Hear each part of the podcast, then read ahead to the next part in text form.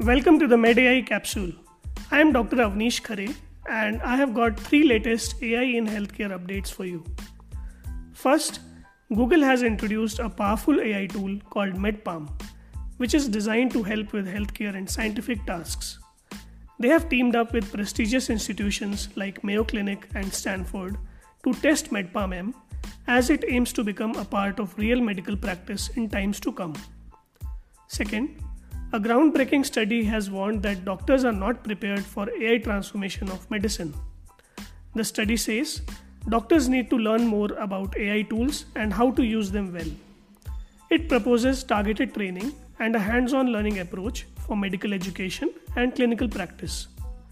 Third, an Indian startup called Immunito AI is using AI to make new drugs for cancer treatment.